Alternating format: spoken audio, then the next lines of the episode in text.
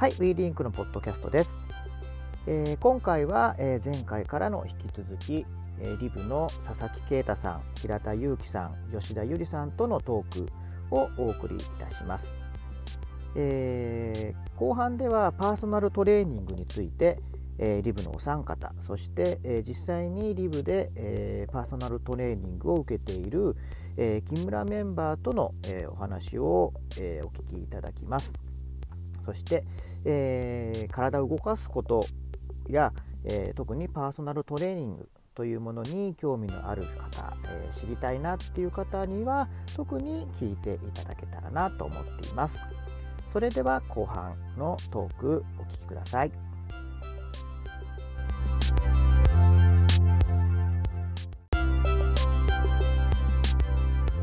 から師匠はそうやって恩も知ってるし私がこの間オンラインで今度師匠私が行ってるところの人がねオンラインやるんだよって丸い筒みたいの使うのっていうふうに言った時も知ってたんだよね。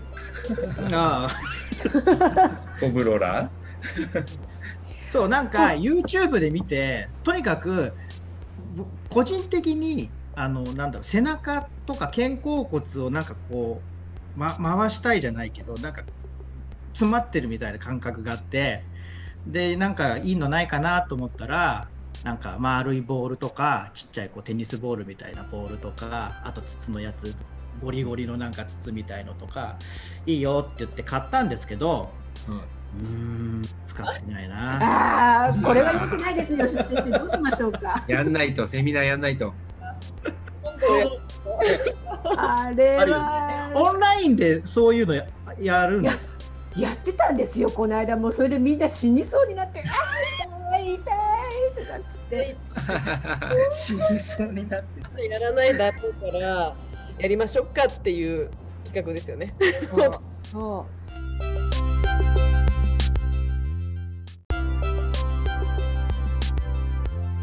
あの平田に聞けば分かりますけど遺体は遺体は硬い証拠なんで。ね。そう痛い痛いとこをもうグリグリやらないと。でそれが痛くなくなったらもっと硬い筒でやるっていうんだから。も うなんかすごい木村さん今すごいこう饒舌に喋ってますけどあの吉田さんが担当してるんですよね？木村さんをね。トレーニングははってことですよね。あ何？やめてください。生徒として 木村さんどどうですか？先生あの伸びしろありますか？昨日昨日褒めてもらったちょこっと。そうなんだ。昨日まさにセッションしててやっぱできるようになったことが増えましたねっていう話をちょうどしてたんですよね。すごくフォームも綺麗だし。そりゃそういうふうにしか言えないでしょ師匠なんてこと聞くんです 本当に本当に本当に上手になって最初から見てる。ああ。ダメなところはダメなところ。ダメなところ。ダメなところ？え？ダメなとこ？ろでもさ全部がダメだよね。もうさとにかく体に筋力がないから。肩甲骨ぐらいじゃないですか？あそう。ほらね肩甲骨ほら。そうなんですよ。肩甲骨を寄せるのはできてもその後こう下にこうっていう。こういう。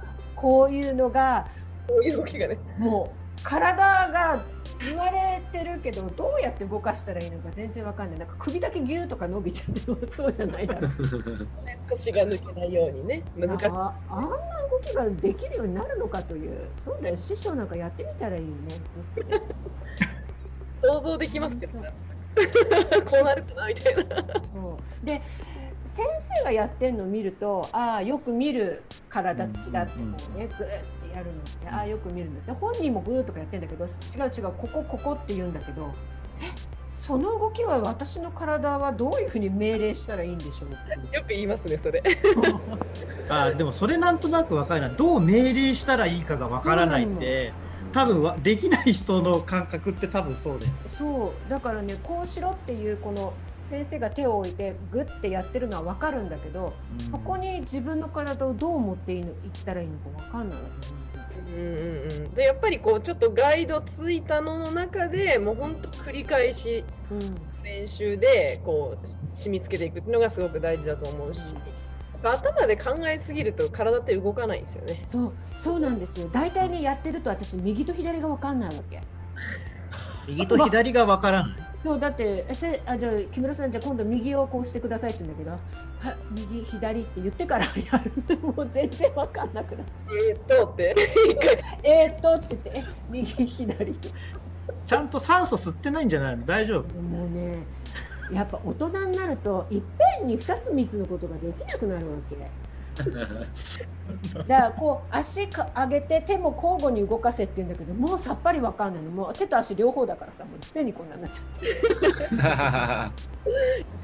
本当に、ねでも先生たちはみんなスッススッスやってるからまあね。慣れですね。慣れだよね。ちゃんとさもっといっぱい。だから私よりもやってないんだよきっと師匠なんかさ言ったらできないんだと思うよわかんないよ。そうな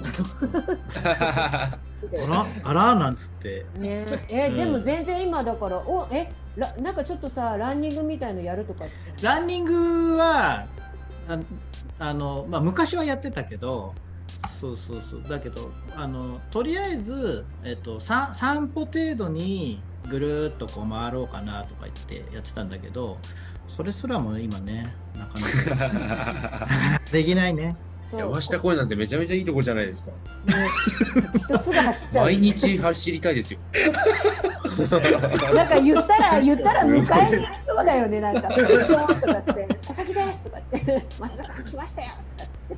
一緒に走りましょうっ走りましょうとかって言いかねないきっとなんか朝とか言ってそうな多分そう今今走ったら逆にか膝おかしくして膝おかしくする。よくなんかランニングはあまり良くないとかっていうのを聞いたことがそんなことない、何にもあれですよね。本当になんか初心者の方がうん。とりあえず走痩せるために走るみたいのとかはうん。ちょっとまあ危ないは危ないですね。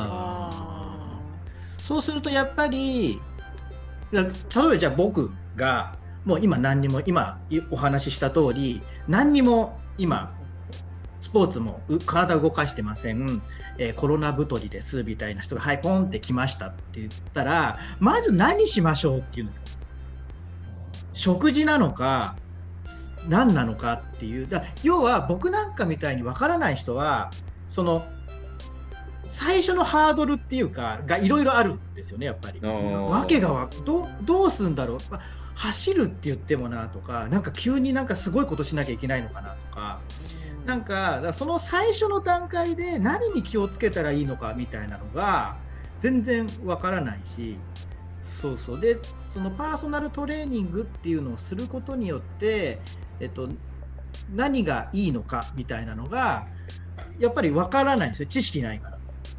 そうだから僕みたいな人がポンって言った時にまずな何を何って何て言うのかなっていうのがゆりりんどうですか。私か。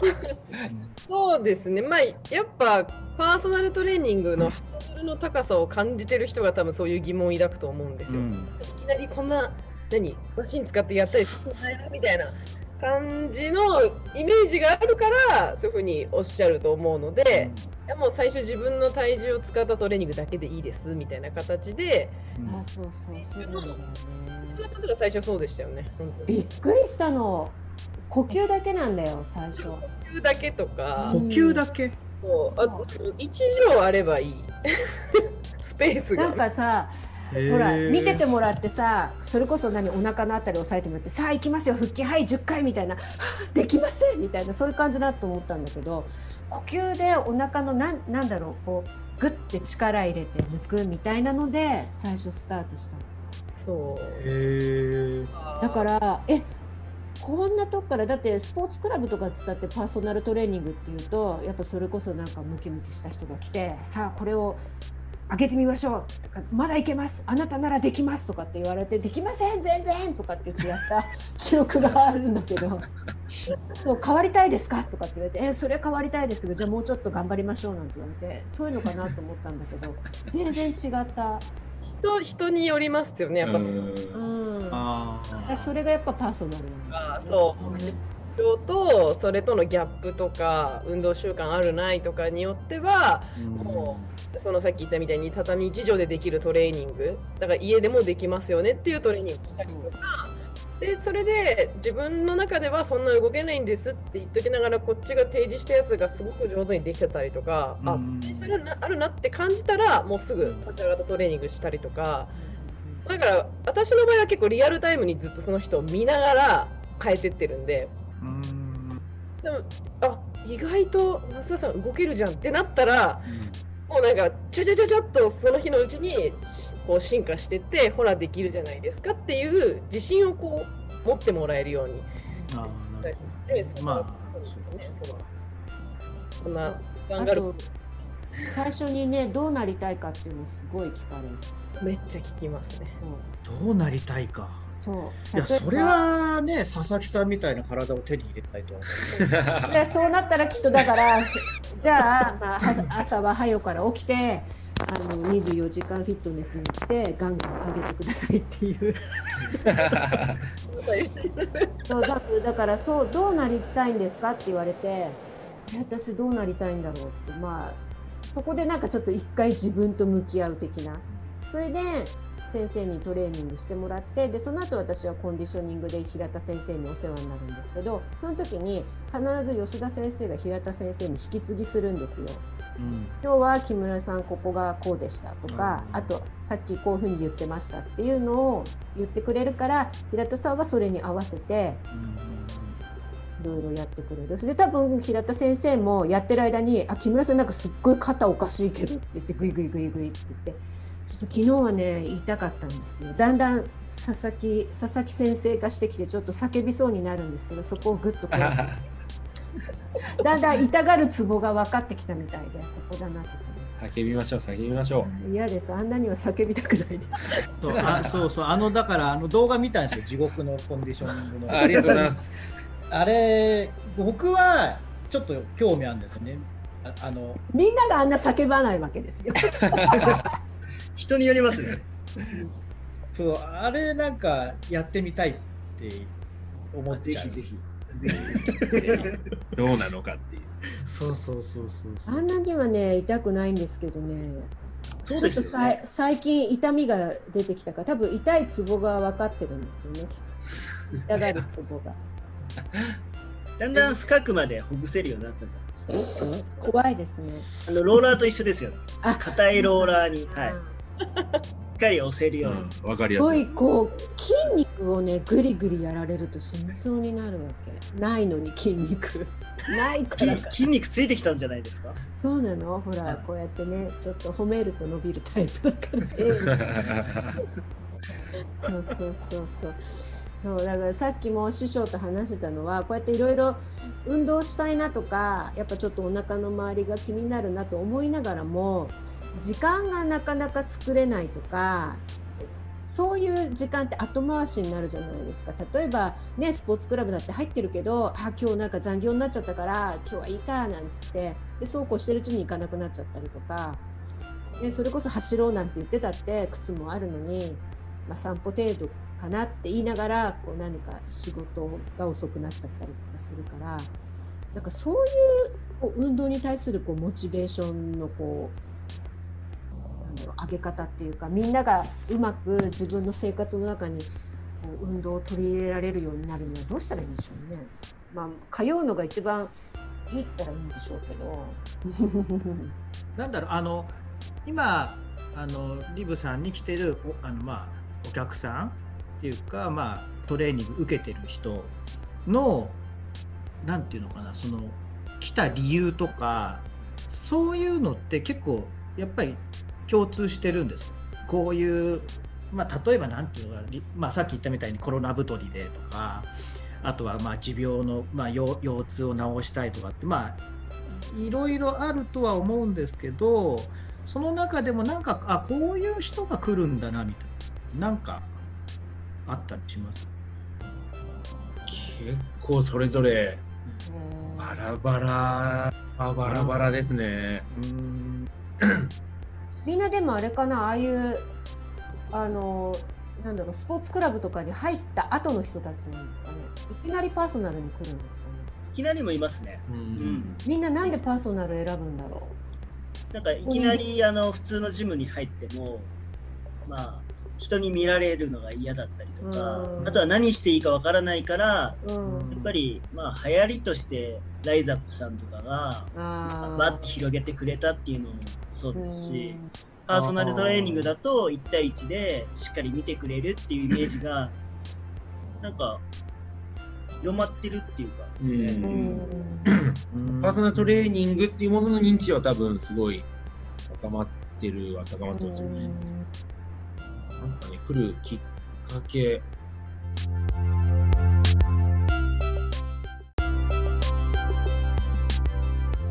ハードなジムで、うんうん。あの結局痩せたけどリバウンドしちゃったのそうで、だよね。ちゃんと続けられる方法で結果出したいですって言ってくる方ももちろんいらっしゃいます。スポーツクラブ通ったけど結局行かなくなったんでやっぱり来ました。ももちろんいます。うーん。そうなん。だあなんかさっき木村さんに聞いたんですけど、そのえっ、とまあここでリブさんでやって、その後自分で続けられるようになってくださいねっていうふうにまあ教えてもらったっていうかお話っていうのをちょっと聞いてて、やっぱりまあその一旦バンっていい体になっても、それを続けられるその自分のまあ、知識なり技術がないとやっぱりいけないっていうことなんですよねやっぱり、頼ってばっかりだとっていうことです。うん。まあ、頼ってもらえるのは嬉しいですけどね。うん。最初の話に戻りますけど当然なんかお金もまあ普通にスポーツクラブ通うよりはやっぱり高くかかるものだと思うんでうん。自分でできるようになればそのパーソナルトレーニングとか、ね、コンディショニングのなんかお金が浮いて別のことに使えた方が多分幸せ度って多分高まると思うので自分でできれば。だからなんかそこまでこう引き上げたいなっていう思いでやってる部分はあります。うん。うんあと私最初リブってなんか肉の部分だからちょっとこうそういう名前なのかなって。やっぱこう肉肉しい感じなのかなって思ったんですけどなぜこういう店名にしようと思ったんですか？どっち考えたんですか？僕があのいろいろ考えてたんですけど、うん。なんかこそあれですねあのいっぱい書いて発表してったんですよ。これはどうこれはどうこれあそれいいじゃんみたいなまだあの初々しいあのはい。あれですね、ユ YouTube の頃ですね。こちらがこちらがや あそうですそうっです。た頃のです。そうです。あれの1年前ぐらいじゃないですかね。考えてたの。ね鳥貴族でキャベツを食べながら。あ貴族会の時ですね。そうです、はい。そうですよ。皆さんリブって R 愛で愛が小さくて B でなんですけど Life is Beautiful の略なんですよ。すごくないですか？ね。でも私ここに通ってやっぱりちょっとこうなんだろう自分の生活の中に組み入れることができたかなっていうのはあるんですよね。運動することを。まあそんなにはできてないですけどよろよろしながら。まああのだって今まで乗ることがなかったフォームっていうのの上に乗っかって痛がるだけでもちょっと前進じゃないですか。で今までそんなことは全然しないでお風呂入って寝てたのがお風呂入った後にちょっとストレッチして寝ようかなっていうそれだけでも全然違うと思うんですけど、でただなんだろう習慣にするまでってすごい大変だけど、うん。そのやっぱりきっかけになるのがねなんか私はこう通いながらもちょっとこう面白い楽しい先生たちといなんかアドバイスもらったりしてああ楽しいなって思うのがやっぱりこうねその自分の人生あの生活の中にちょっとプラスできたっていう感じなのでなんかそういうのができるようになるとねいいのかなっていうまあコロナで良かったことの一つですけどねオンラインで最初にこうできたのに。で今まで多分それじゃなかったらパーソナルトレーニングなんて私にはちょっとまだまだとてもじゃございませんという感じだったと思うんですけど、でまずはやってみて、え面白いと思ってやっぱ自分だけにこう向き合ってもらえるっていうか適切な私だけのアドバイスがもらえるっていうのはこれはうんすごいいいなって思ったんですよ師匠。近かったらおすすめしたいところですけどね。オンラインもありねだ だからや多分みんなやってみないとちょっと分かんないのかなっていう感じはしますよね。ね見ただけだとなんかーソナルトレーニングなんかすごいちょっと芸能人っぽいとかって思うかもしれないんですけどこんなに効率のいいことはないような気がするんだけどね。でもそうやって多分やってくださってる木村さんみたいな方々のそういう声が多分一番うん、あありがたいですよね。なんか僕らがいくらなんかやった方がいいですよって言ったところで、まあやっぱり伝わらないじゃないですか、なかなそか。うそうですね。で、多分でも皆さん、多分ほぼ全人類やった方がいいぐらいは分かってると思うんですよ。でもそこの優先順位がやっぱり上がってこなかったり、ね別にもっと熱中したいことがあったりするからやらないだけなんで、なんかそこの多分優先順位をこう上げていきましょうよっていう発信をし続けることが多分、まあ、僕らの仕事なのかなと思いますし、えーでもコロナでこんなに健康が大事かって本当に痛感しましたよね。だってうん。元気じゃなかったら何にもできないじゃないですか。もちろんお金も必要でしょうけどお金を稼ぐためにはやっぱり元気じゃなきゃダメなわけで。もう腰が痛かったら何もできないですよ。でだんだんだんだん痛みに弱くなってる年取ってもう痛いだけでしょんぼりしちゃうのでやっぱそれを治すには自己流でなくやっぱりこうプロのアドバイスを聞いてもうなるべくなんだろうこう効率的に済ませたいとかって思いますけどね。だから今回本当にね今年はちょっと腰を治したいんですよ、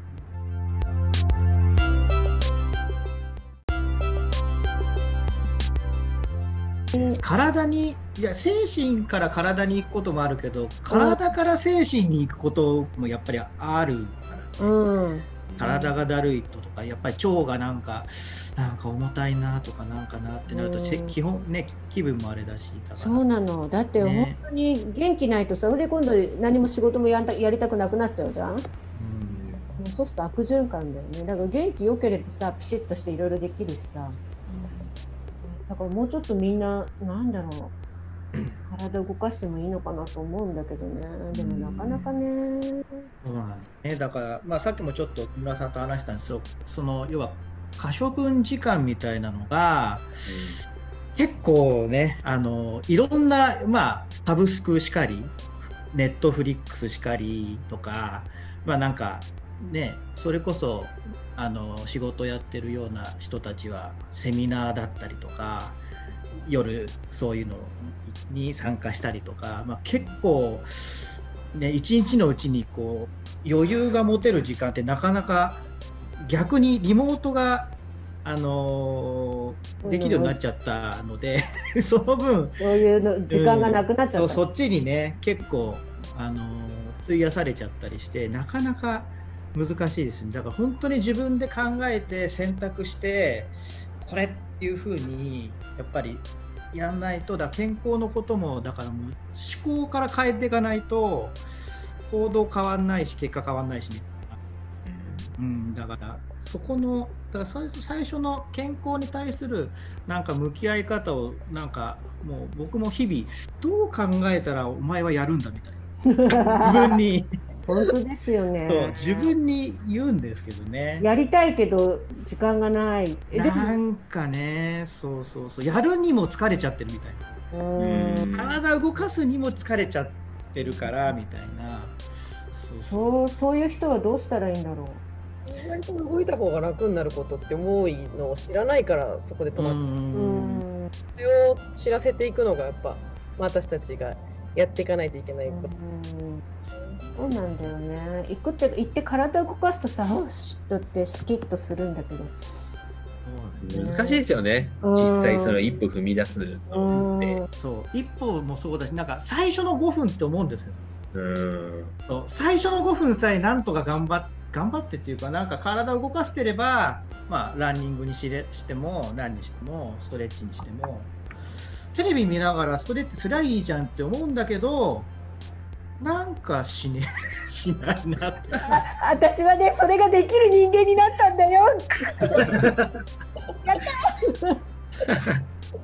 なるほどね。そうなの、そうなの。うん。あね最初に戻るけどさ、うん。やっぱそのやっぱりうちに来てくれてるお客さんはそれがわからないんですよ。何していいのかとか、うん。だからやっぱり一番大事なのはそれこそカウンセリングでその人のことをしっかり知って何をしたいのかっていう何のために運動しなきゃいけないのか。それこそ何のための行動かってところにつながっていくと思うのでそこがはっきりしないとただやるってなるとね続かないよね。続かないですよ。あーそうだ僕もお客さんにあの、まあ、ご夫婦の奥さんの方が通っててでちょうちの旦那をちょっと運動させたいんですけどどうやったらやりますかと。かってやっぱ相談受けるんですけどあのいやそれやんないっすよって言うんですよ、あそもそもなんか誰かに言われたところで多分やらないし多分自分がこう危機感感じたりとか、なんかこうやることやらないことでこうなんかデメリットとか恐怖を感じたりとかやることでの何かメリットが具体的にやっぱり見えないと人って多分動けないと思うんで、うん。多分奥さんが言っても逆効果なんで絶対言わない方がいいですよ。うん逆にお子さんとかからなんかパパかっこ悪いって言わせたらいいんですかそしたら多分恐怖感じると思いますみたいな。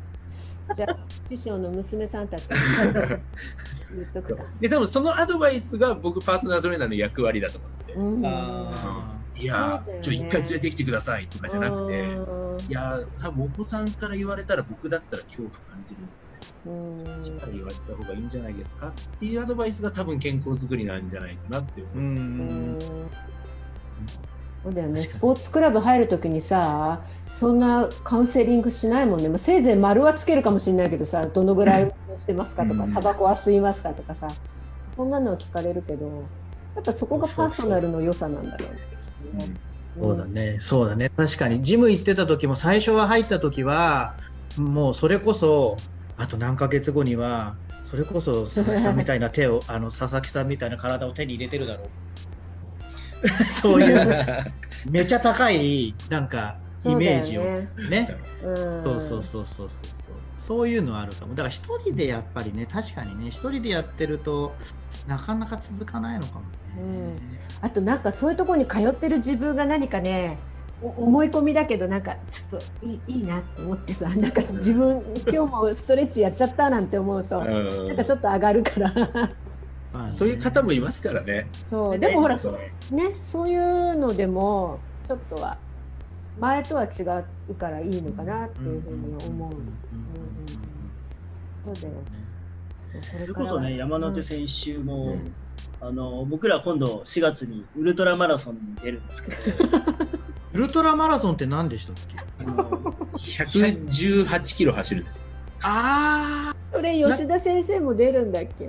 あ出ます出ます。ああれそれ何何日かかけてやるってやつでしたっけ？いやいや。一日で？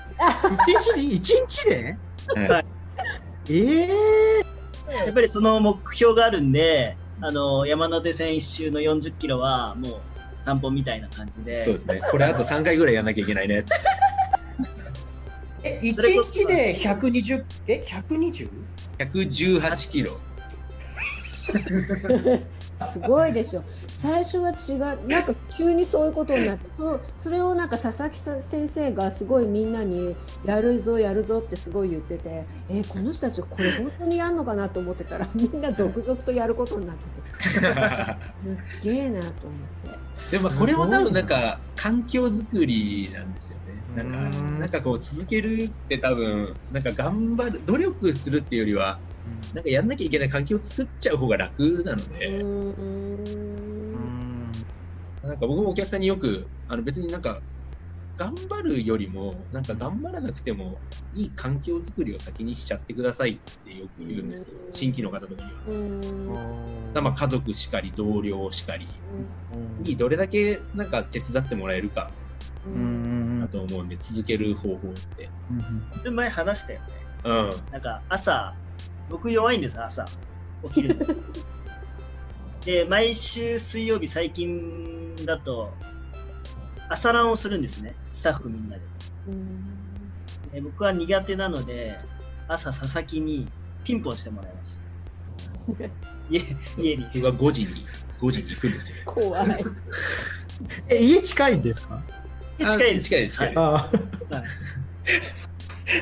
これも環境づくりで、あの僕は苦手なので、あの頼るというところで、あのやっぱりその得意な人にうまく仕事を振っていくみたいな感じで、あのそこの得意のところをもう伸ばしてやってもらって、僕はそれに乗っかるだけ。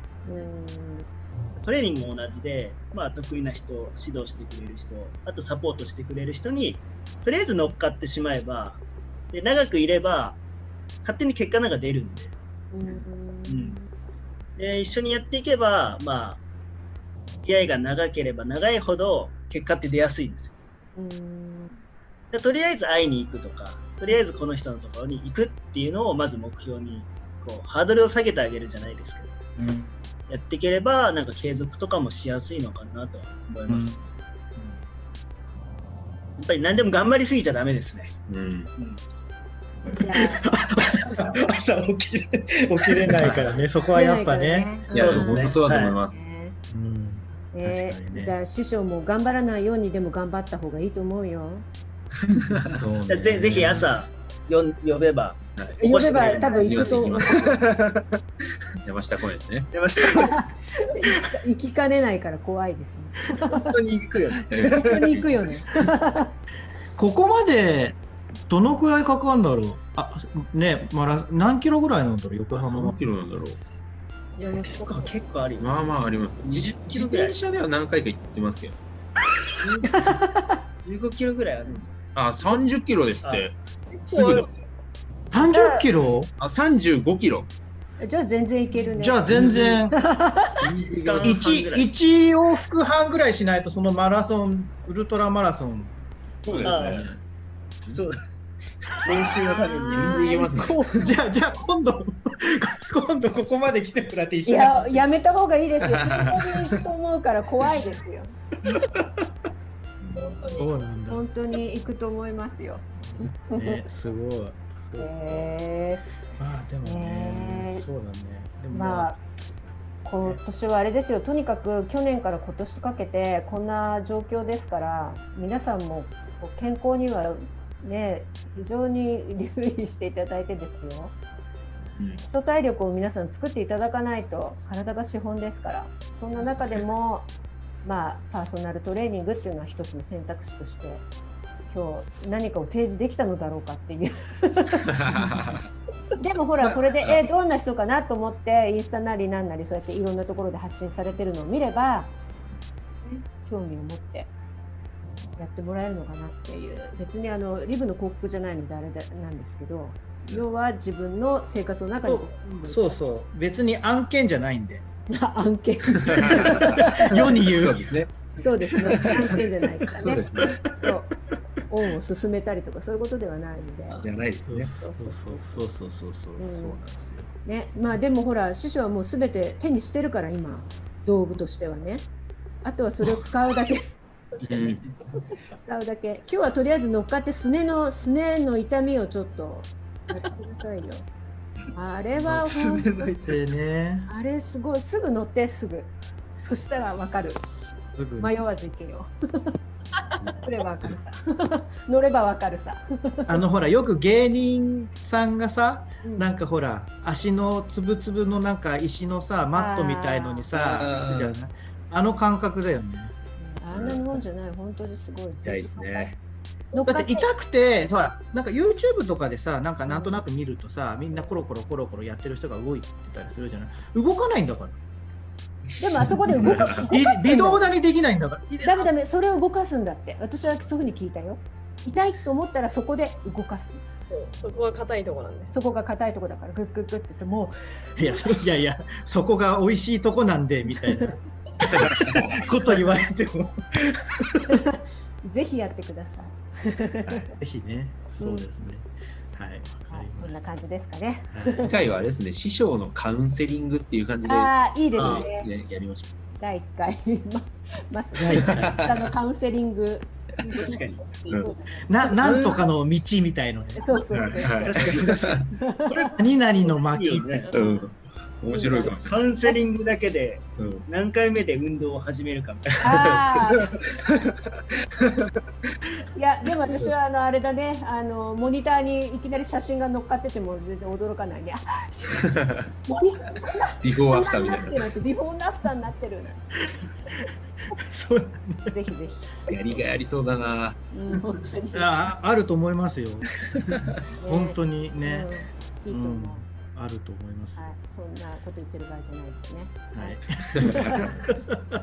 い。じゃあまたもや今日もいっぱいお話ししましたけども、楽しかったです。はい、こんな感じですかね。ありがとうございます。はい、はい、ありがとうございます。な。ありがとうございます。はい、じゃあ、はい最後を締めていただきたい。最後、そうですね。そうさ最近やってなかったから、なんか最後の締め方がよくわかんなくて。最後名前言って。そうね、そう、はいそれでいいんだよね。はい、はい、ということで、えー今回は、えーリブの佐々木啓太さん、平田祐樹さん、吉田由里さんにお越しいただきました。はい。ありがとうございました。ありがとうございましたありがとうございました